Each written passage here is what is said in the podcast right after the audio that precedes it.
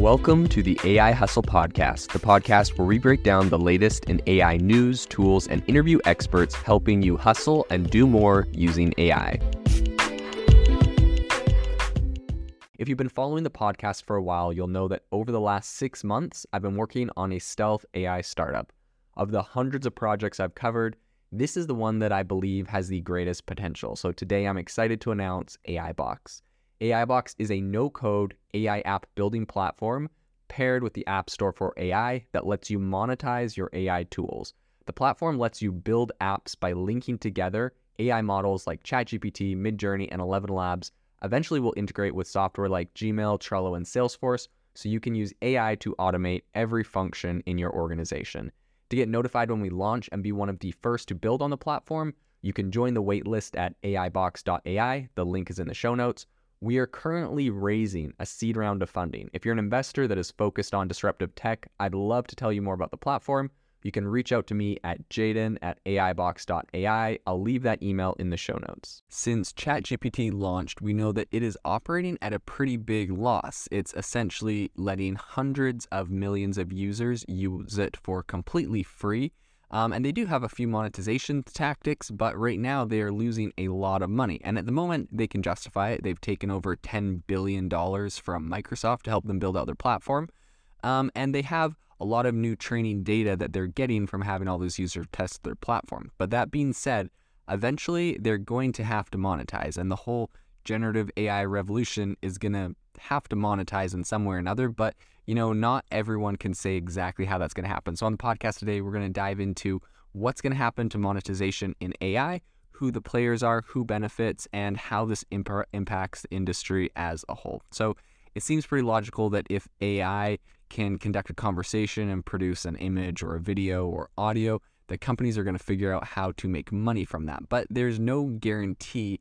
And also, you know, a lot of this AI technology could become a money pit um, for early adopters if they don't play their cards right. So I think in the short or kind of like the medium term, the winners are likely going to be the owners of a lot of these AI models. So you have Microsoft, OpenAI, Google's coming out with one soon, um, Anthropic. There's a lot of these other people that own the models, and they pretty much can charge people to use them um, for experiments and for new applications. And when you see pretty much every company coming out with a new AI tool that's built on these things, there's going to be a lot of money in that. But if those experiments that these apps are trying or these companies are trying in applying this new AI in you know different commercial or um, consumer areas, if they don't work out, it's really up to the um, it's up to the company that built that that's going to feel the biggest loss. So in the meantime, I think of the news around a lot of the projects like ChatGPT and Bing is gonna quickly start to shift from, you know, like, wow, these things are absolutely incredible, sci fi breakthroughs, to all of a sudden, it's to get down to a pretty mundane, uh, or as Axios says, uh, a mundane nuance of B2B pricing. So I think it, it really will come down to that soon because we're to have to see how profitable these things are. Um, we're going to have to see what the profit margins are. And eventually, people are going to have to start paying for the cost of these tools, or they're going to have to be monetized in one way or another. They can't be um, running at a, such a, a, loss for so long. And I recently heard someone say they broke down the cost and that um, for a Google search, every Google search is like 0.003 cents. Um, that is the cost that Google pays for a Google search. And for a ChatGPT request, it's like 35 cents every time, just in like a computational cost. So this the pricing is going to have to come down. They're going to have to figure something out, and they're going to have to monetize because they can't keep running um, at a loss forever. So it's very interesting because um, with all of this happening, uh, Microsoft has announced some pretty big hikes in the price um, for outside developers to plug into their Bing, v, uh, their Bing API, pretty much.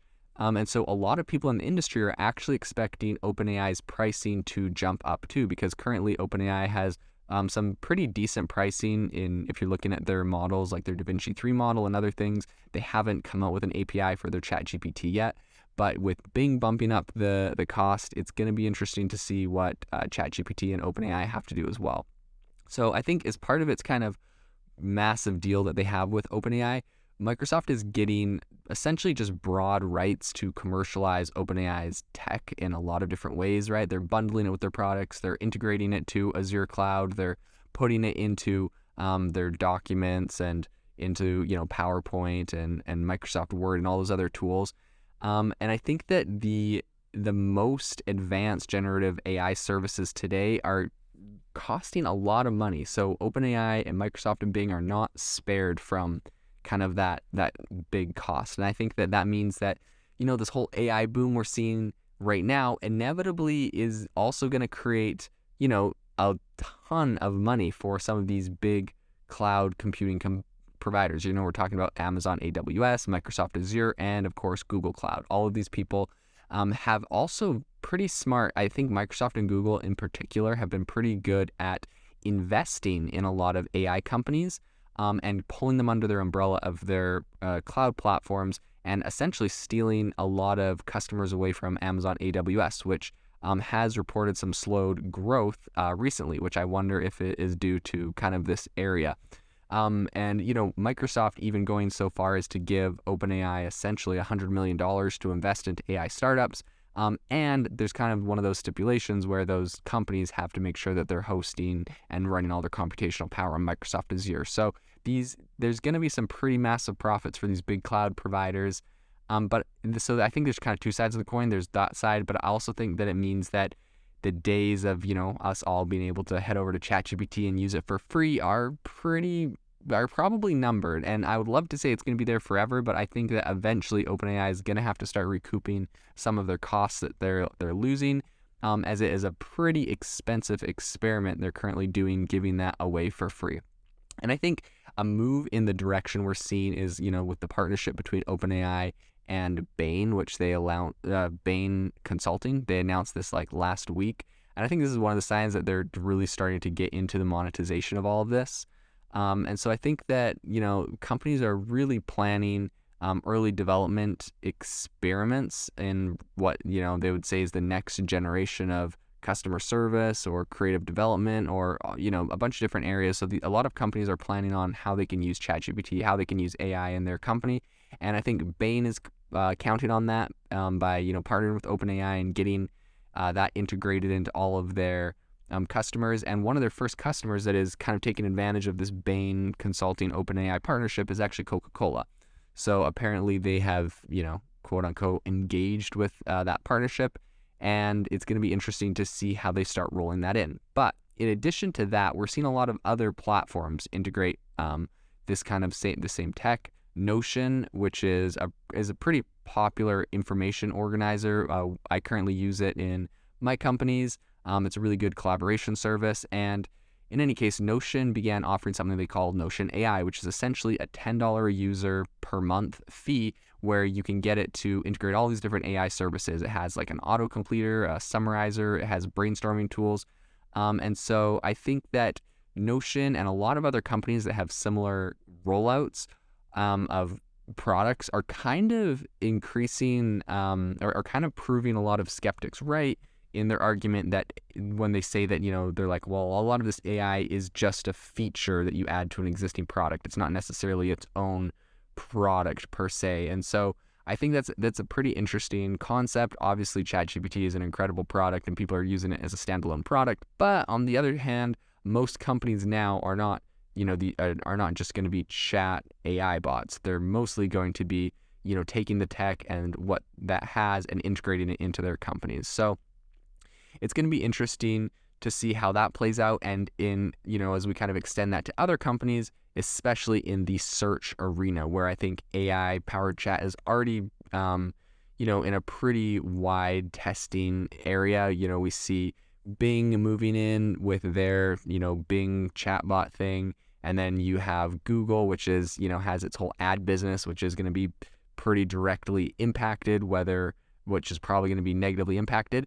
Um, and I think what's interesting is that integrating advertising with AI chat might actually be more difficult and perhaps not maybe not difficult, but it might be pretty unappealing, right? So like if Bing has um, ads all of a sudden in their AI responses, it, it might just not be as it might not seem as clean or legitimate or um, I don't know. It just unappealing is is the word I think of. If you were using ChatGPT and there was ads integrated into every single response, it I don't know if it would seem quite as, uh, you know, clear of information. So it's going to be interesting to see if they're able to do that because I think you even have examples of this a precedent with like Amazon Alexa has yet to come up with a really good way of mixing ads into uh, just giving you information. And so I think that Bing is going to have the same problem. Google's going to have the same problem. Um, I think there's, you know, you.com, which is a pretty much the same kind of startup, and it's going to have something something similar to that. So I think that um, when we look at it from a, a macro perspective, the AI, the, everything that's happening in, in AI really is following kind of the same trajectory as a lot of previous tech explosions. Um, when the web, you know, came around 30 years ago, the first profits really flowed not to online stores and websites and stuff, but really to internet service providers. Those were the first people that really uh, benefited and profited. And I think that um, we're going to see the same thing where the people that are really making the money at the beginning of this are probably going to be a lot of these AI models. You have Anthropic, you have Google, you have Microsoft, you have uh, OpenAI. And I think that those are going to be some of the biggest beneficiaries of this whole AI boom. Um, and then beyond that, we're going to see a lot of startups and a lot of early adopters, a lot of experimenters coming on with new products. Um, and whether it, it's gonna, it's kind of left to be seen because all of them are are paying for all of that compute straight back to the whoever's providing the AI model and is guaranteed to make money. And so it's going to be, you know, to be determined if those new companies are able to really scale and make money, um, or if they will pop like a bubble. So it's going to be interesting to watch the space. If you are looking for an innovative and creative community of people using ChatGPT, you need to join our ChatGPT creators community. I'll drop a link in the description to this podcast. We'd love to see you there where we share tips and tricks of what is working in ChatGPT. It's a lot easier than a podcast as you can see screenshots, you can share and comment on things that are currently working. So if this sounds interesting to you, check out the link in the comment. We'd love to have you in the community. Thanks for tuning in to the AI Hustle podcast. If you could do us a massive favor, we would really, really appreciate it if you could leave us a review wherever you get your podcast. This helps people find the podcast, it helps people know this is a good place to go, and we would really, really appreciate it as it helps us continue to bring on incredible guests and share incredible content for you to listen to.